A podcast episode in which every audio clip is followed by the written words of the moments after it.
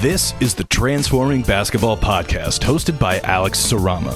This is the podcast helping coaches and practitioners change the way we think about basketball performance. Our goal is to provide the ultimate resource for making sense of applying contemporary skill acquisition ideas within basketball. Within this podcast, Alex and his guests unpack how an ecological dynamics framework impacts our perspective of the game. If you're ready to join us in our quest to transform the basketball world, this is the podcast for you. Welcome back to the Transforming Basketball podcast. Delighted to be joined today by Tony Holler.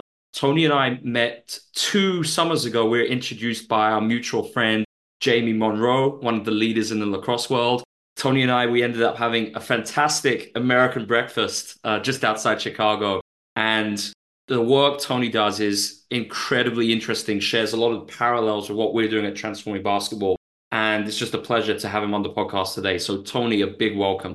Yeah, it's kind of strange that the basketball world and the track and field world and the lacrosse world all got together and kind of had breakfast together it's the way it goes, hey. And I think it's really funny because the three of us, you know, yourself, myself, and Jamie, I think we're all pioneering a very different approach. And that's what we're going to get into. We're going to look at the really interesting work you've done over the last several years with Feed the Cats, etc. But I wanted to start with this because offline a moment ago, Tony, we were talking about how a lot of traditional things are done in the whole sporting world. And coaches are simply doing things in practice that are not helping their teams to win. And this goes to any sport.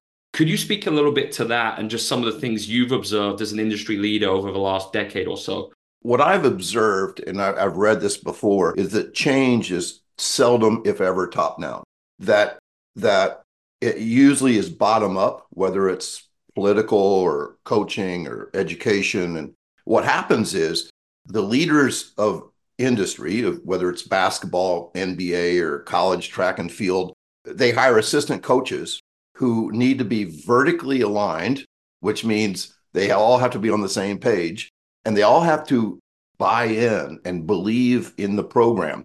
So basically, you have this year after year after year brainwashing of young talent who basically is they're just parroting the head coach. And so what happens is that what we were doing 50 years ago, uh, not only are we repeating the problems and, and the bad things that we do, but in my opinion, maybe we've even gotten worse because we're like reading from some ancient script that should have been thrown out a long time ago. That's so well put. It's fascinating because obviously, yes, you're in track and field, but the work you've done, you've actually done a lot of work in multiple sports and all of it applies to basketball.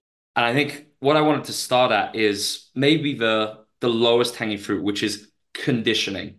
And it's unfortunately something we see still see a lot in basketball, especially early season, where coaches, you know, will really run their teams into the ground and do a lot of conditioning drills, which actually have no relevance to basketball. And obviously your approach is the opposite to that. And I think could you touch on, you know, why some of these practices are so harmful and actually not conducive to good player development? Well, I say that everything I talk about seems to be counterintuitive.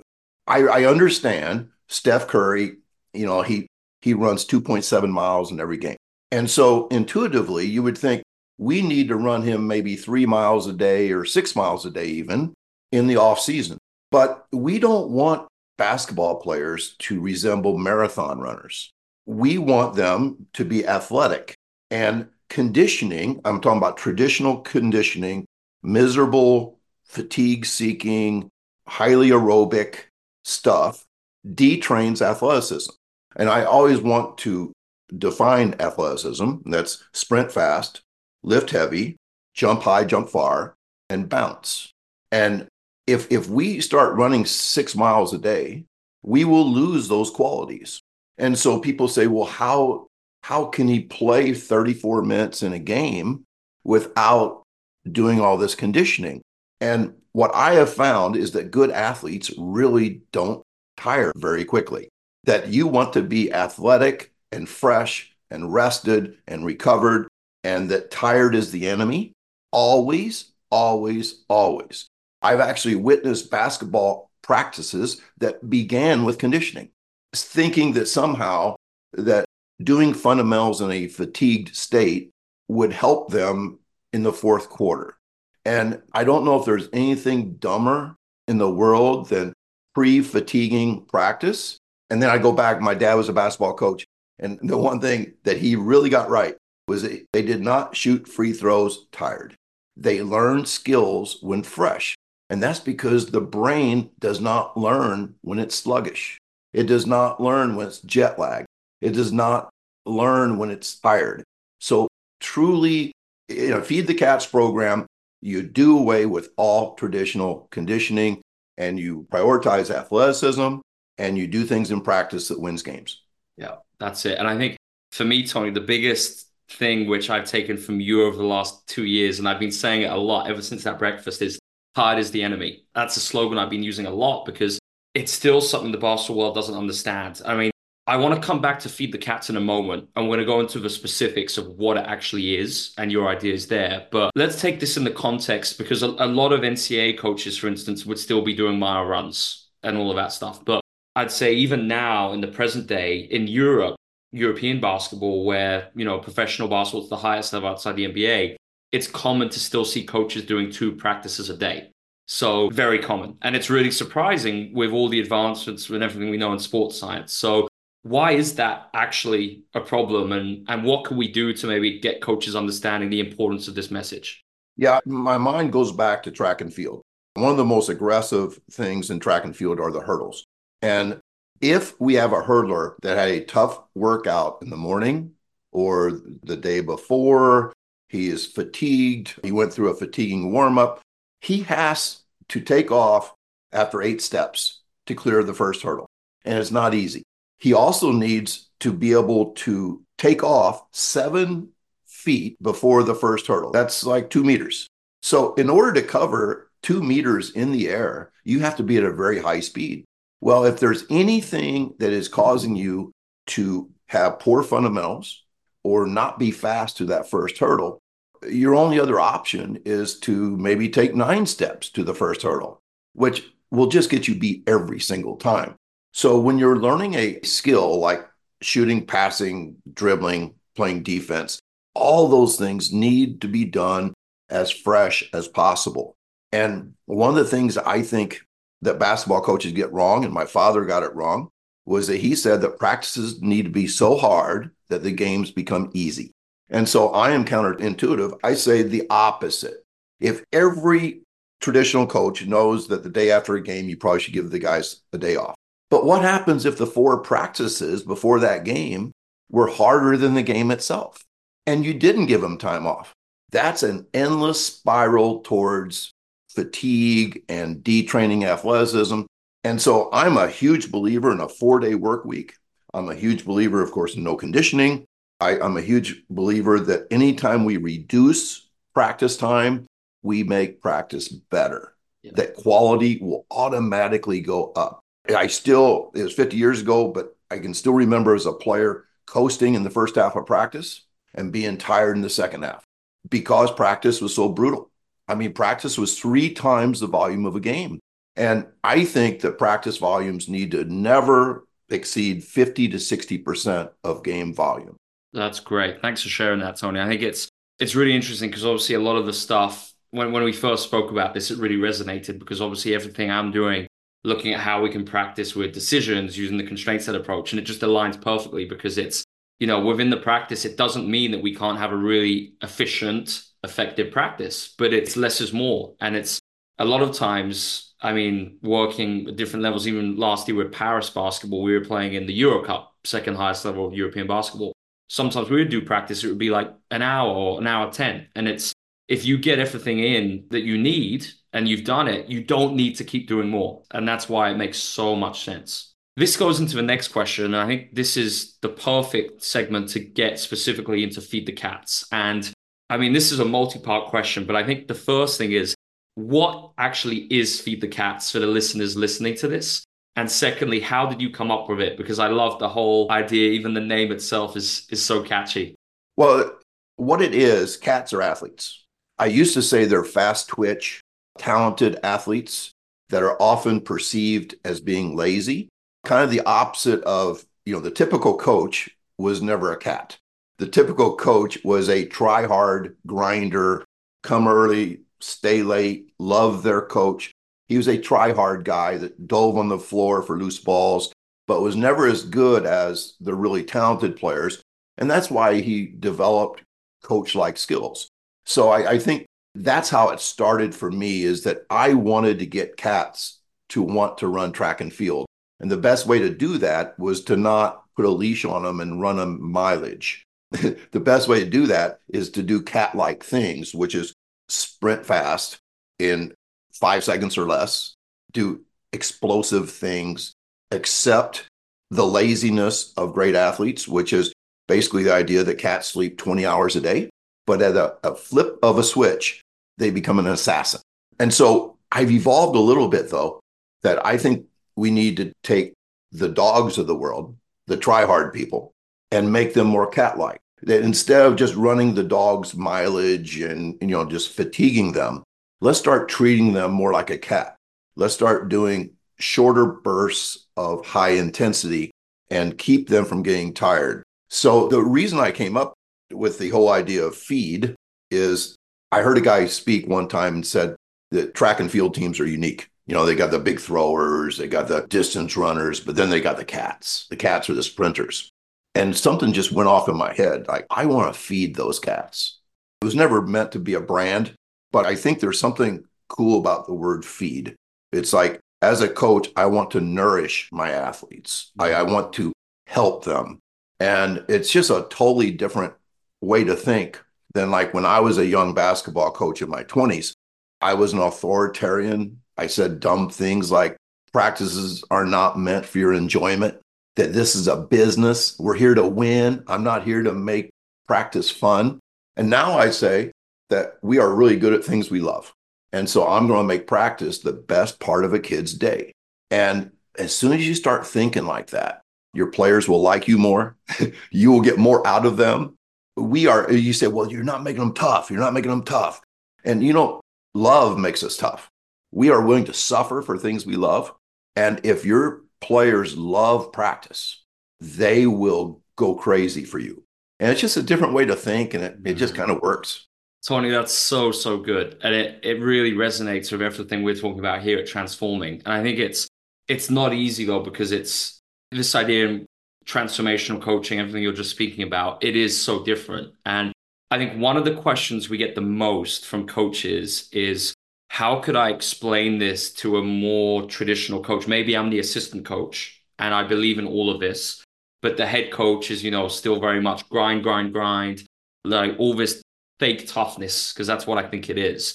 And it's difficult, right? Because it is so different. I don't know if you've got any advice because you've spoken with way more coaches than me. You've been doing this for a long time now, and you've been doing this in lots of different settings. So I think you'd have some good words of wisdom here. Uh, one one way is to bring me in because I'm a professional arguer on this subject. I'm not religious, but people say I'm like an evangelical preacher at a tent revival, and in a way, I am because I'm trying to convert people. I'm trying, and as you know, tradition is a religion. I mean, it is. People say, "Oh, well, well, it's not really the Bible." No, tradition is a religion. We respect our elders by buying into tradition. And we go back to that vertical alignment thing. Assistants don't change head coaches' minds. I mean, they seldom, if ever, do. It's I wish it was the case, but a head coach really does not want to be challenged. They say they do, and and I say I do, but I'm sensitive just like everybody else. If somebody challenges me, I, my first reaction is to push back. But I think that one of the things that changed me was having my own sons go through sports and seeing the joy of sports stolen from them, seeing them broken by authoritarian coaches. I say often that I wish coaches could have their own kids go through their program. Maybe it would change the way they perceive their athletes. But the reason why you ask is because it's almost impossible to change the tradition of coaching. It is, I say that even though what I propose gives every coach a competitive advantage. We will never be the majority, ever. But as Mark Twain says, you know, uh, if you find yourself on the side of the majority, it's time to pause and reflect because obviously the majority is wrong so often. Yeah.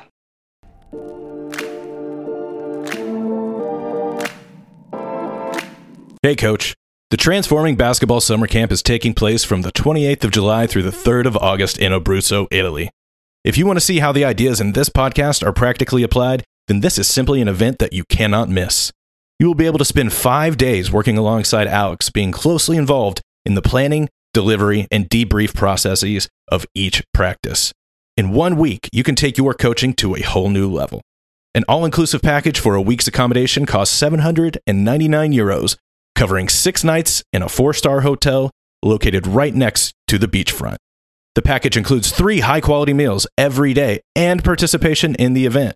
Even better, for coaches who send three or more players to the camp, they will be able to come themselves completely free.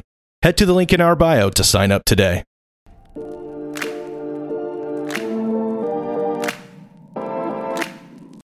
This is such compelling stuff, Tony. So let's dive into this four day work week because I think basketball coaches might be wondering how they could apply this, and I think they can, regardless of their level. So, could you speak a little bit more about that and what it looks like, even if it's in a track and field context, because it's similar? Well, we last year, my tracks, I'm a high school track coach, and uh, we have a 19 week season, and including competitions, I color code workouts where yellow are caution, don't burn the yep. stake. Red are we're going to burn the steak a little bit. And so we're going to take the next day off. By the way, games are red. Yeah. I'm not so sure that any basketball practice should ever be red. I'm not sure of that. But if you do go red, you better go green the next day. So it's it's yellow caution, red danger, green off. So in my 19 weeks, every week had three green days. That means that means days where we did not go to practice or a meet where people literally went home and slept. And what happens is that kids start looking forward, they miss practice. Instead of this seven day grind where they have to say, wake up and grind, rise and grind, you know, like worship the grind type of crap that we feed them. Um, they, they almost like have the Stockholm syndrome, you know, like like we're where the coaches are the captors and they're the captives and they start liking their coach because that's just what people do. But man, if when kids have two days off, they come back and practice like crazy.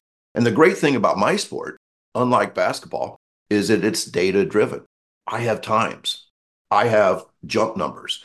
We perform in practice, which is unique. Most time you practice in practice. We perform.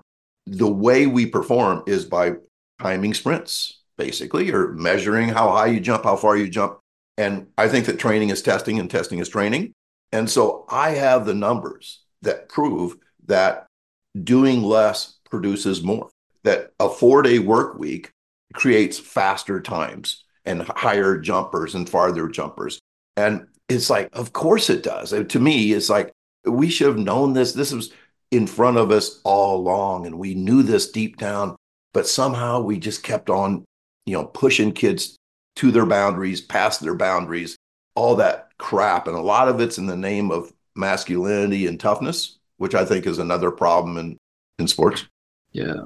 I see that. And what I'm thinking of, Tony, is this might actually make coaches better because I think maybe one of the reasons why basketball is so traditional is because coaches have so much time in practice that they just get used to doing the same old drills. And that's literally all they know.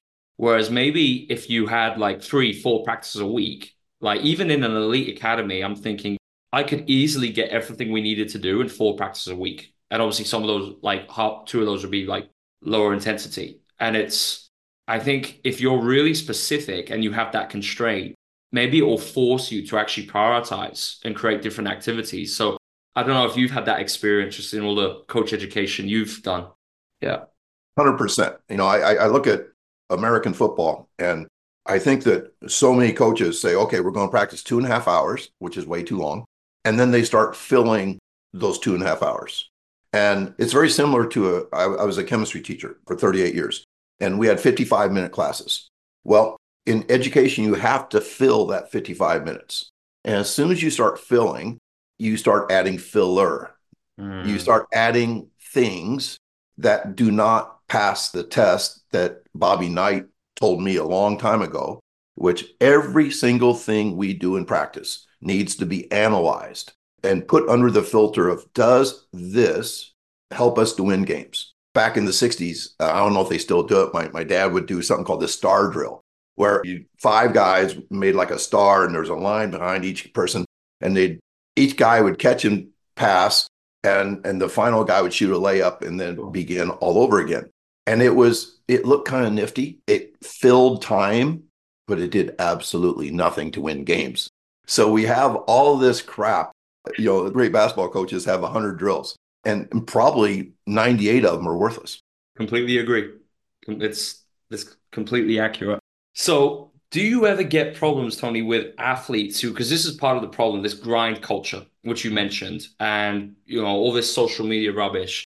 So, for instance, one of my best players last year in Italy at my academy, he we actually did this, and this was when I was in front of you. We had like the we called it the low, moderate, high intensity, so same as what you just described a few moments ago. And then, but then the problem I had is this this player always wanted to get in the gym on off days, and all of this being like oh, if I'm not working, someone else is getting better.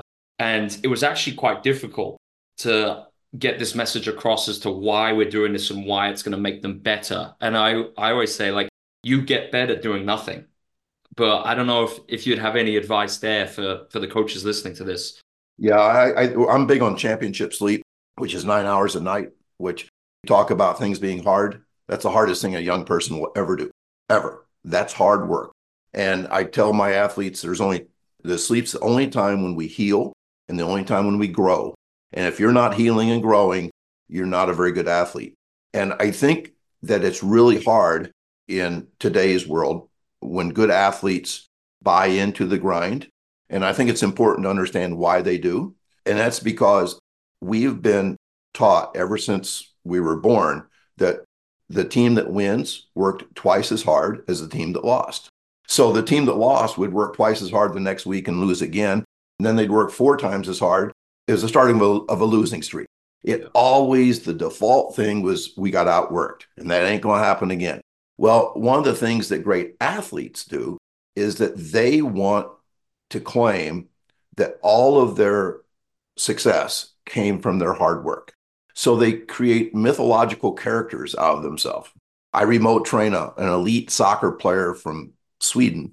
And he started watching Kobe Bryant videos about, you know, the Mamba mentality and waking up at in the middle of the night to practice. And, you know, he barely had time to eat and that he worked 10 times harder than any other NBA player. And so this guy started doing that with soccer and he got slower and eventually he got broken, literally broken physically because he bought into the mythology of success. And what we need to do is somehow convince kids that the opposite is true, that smart work is, is the key. And and I think the best way to teach these kids, man, if you have data, data is so important. Mm-hmm. Like time, yeah. how high are you jumping? If you're slow and can't jump, you're not healthy. So you need to always know how fast you are and, and how explosive you are. But I think we learn best from stories, that all great coaches are master storytellers. You know, like they talk about something that's true, but they say it in a story like way. And I think we humans really connect to that. I, I definitely see that. It's and I think it's that's where it's it's interesting where the numbers, it's like the empirical evidence, it's really useful. And you know, we believe in a lot of that but then it's especially with players, I think it's the ability to tell that story, like you said, that's what resonates. That's what they respect in many instances. So, kind of on this topic of rest, something I see a lot, and it's in both Europe and the States, is basketball's become a year round sport. So, even a decade ago, I don't think we had that where kids would play more multi sports. And that's, I think, the biggest advantage of the American sporting system compared to Europe. But now I think it's negated a little bit because of things like AAU. And then in Europe, the club model, it often means that it's year round because then in the, in the summers, they end up doing national teams and there's not much rest. And I think it's, it can be quite dangerous. A lot of the work I'm doing here in London, Tony, is with just the London Lions Academy, and we have kids from like 11 to 18, and we're looking at trying to completely reframe what is considered normal in the industry. So even things like kids doing different sports, like one or two months off in the summer. What would your advice be for coaches who have, you know, good access to their players in terms of maybe being wary of, you know, keeping the same schedule the whole year round and just doing basketball? I think that time off and time outdoors, I think that's huge in basketball. I, I think that indoor living creates health problems, mental and physical health problems. And basketball is an indoor sport. Now, it didn't used to be. I mean, the summers, the playgrounds were hot, sweaty, sunny, all day long things. And I think that was so good. But to be indoors and to play basketball 12 months a year is will break you mentally or physically or both. And you're right. Basketball players like myself benefit from playing quarterback in football and, and then running track in the spring and playing baseball because there were different skills. And I think we were able to become a more rounded athlete. And one of the things I like to tell coaches is that this may hurt your feelings, but your sport does not create a better athlete. Now, your sport will, in basketball, let's say, yeah, you be a better shooter, dribbler. But when I'm talking about an athlete, I go back to that thing sprint fast, lift heavy, jump high, jump far, bounce. That even if basketball was a kid's only sport, you must separate athletic training from the game. Let the game train the game. I, I say you need to be uh, general in the weight room, extreme in speed training, and then specific in practice. You know, that specific in practice, I think, is so important. That means stop conditioning, only do stuff that helps you win games, work on the fundamentals of shooting, those things. But away from the game, stop reverse engineering the game. Instead, train kind of like a sprinter in track that who also long jumps and triple jumps and who also hurdles. you know, like I think that track might be the only sport that done right would create a better athlete. But I go back to that thing. It, it's about those qualities, those qualities of movement that are so essential to the game. And of course, as you know, a lot of coaches say, yeah, we do work away from basketball. But then when you look at it, it's all like mm. aerobic conditioning and hard stuff. Exactly. Repeat, repeat sprints are not sprinting. The sprinting is sprinting as fast as you can, being timed, five seconds, whatever, taking five minutes off and doing it again. That is sprint training. And nobody does it. Instead, the coaches are too busy doing like the punishments and all these runs to losing just just waste time. That's all it does. It times and detrains athleticism. I mean, not only is, does your sport, if you do it a traditional way, not only does your sport fail to create a better athlete, it probably detrains that athlete which is so scary. You're like, what? You, they can't jump as high? They can't sprint as fast? They get weaker physically? I think that's what happens. Agree. And I see it too, even with all the, the long practices. Like for me, a pro team should never be practicing more than 90 minutes. I think it, it would be ludicrous. And we see it like a lot of practices in Europe would be two, two and a half hours. College would be three or more hours. And it's, I just can't believe in 2024 we're still seeing that. And I would say not only 90 minutes, but there needs to be tons of downtime. You know, I, I absolutely. Yeah, yep. I call it my wave theory. We live a wave theory sleep, yep. awake, sleep, awake. There needs to be a wave theory in practice planning where you go high, low, high, low. And inside those high practices, there needs to be like a halftime. There needs to be, you cannot every, as you know, every coach wants to be high the entire week, the entire practice. And all there is is that there's going to be a decline because you can't be high all the time. So you must constantly have this wave like thing in practice where every five minutes of intensity is followed by a drink and some coaching them up, stuff like that. And then go into another five minutes of intensity. And you say, well, games are continuous though. No, they aren't basketball games are, you know, like Steph Curry plays 34 minutes in a two and a half hour game. It is not continuous.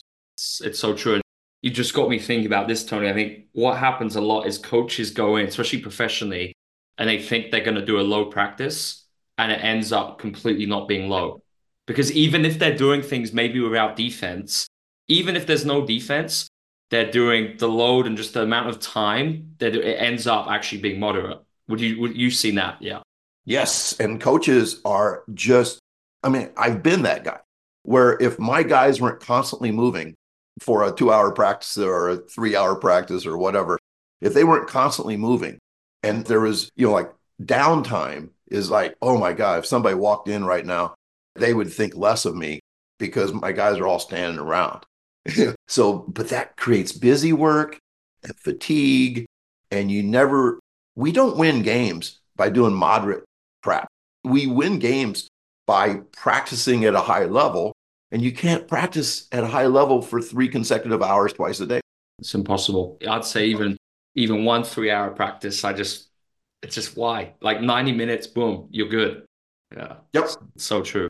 So, Tony, what is the best way for coaches listening to this to check out some of the work you've done and learn more?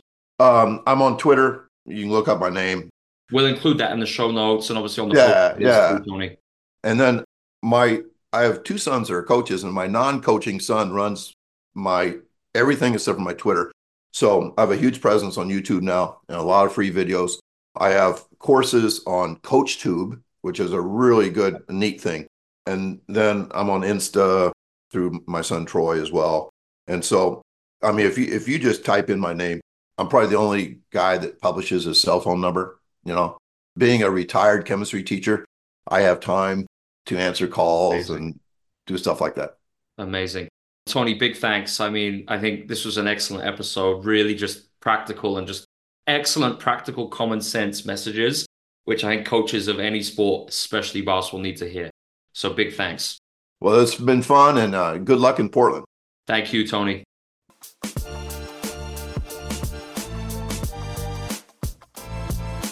Thanks for tuning in to this episode of the Transforming Basketball Podcast. If you'd like to learn more about the work that we do, head to transformingbball.com to access our free resources and spread these ideas throughout the basketball world. If you enjoyed today's episode, be sure to subscribe and leave a review on your favorite podcast platform. You can also connect with us on Instagram, X, or YouTube with any questions that you have from the episode. See you next time on the Transforming Basketball Podcast.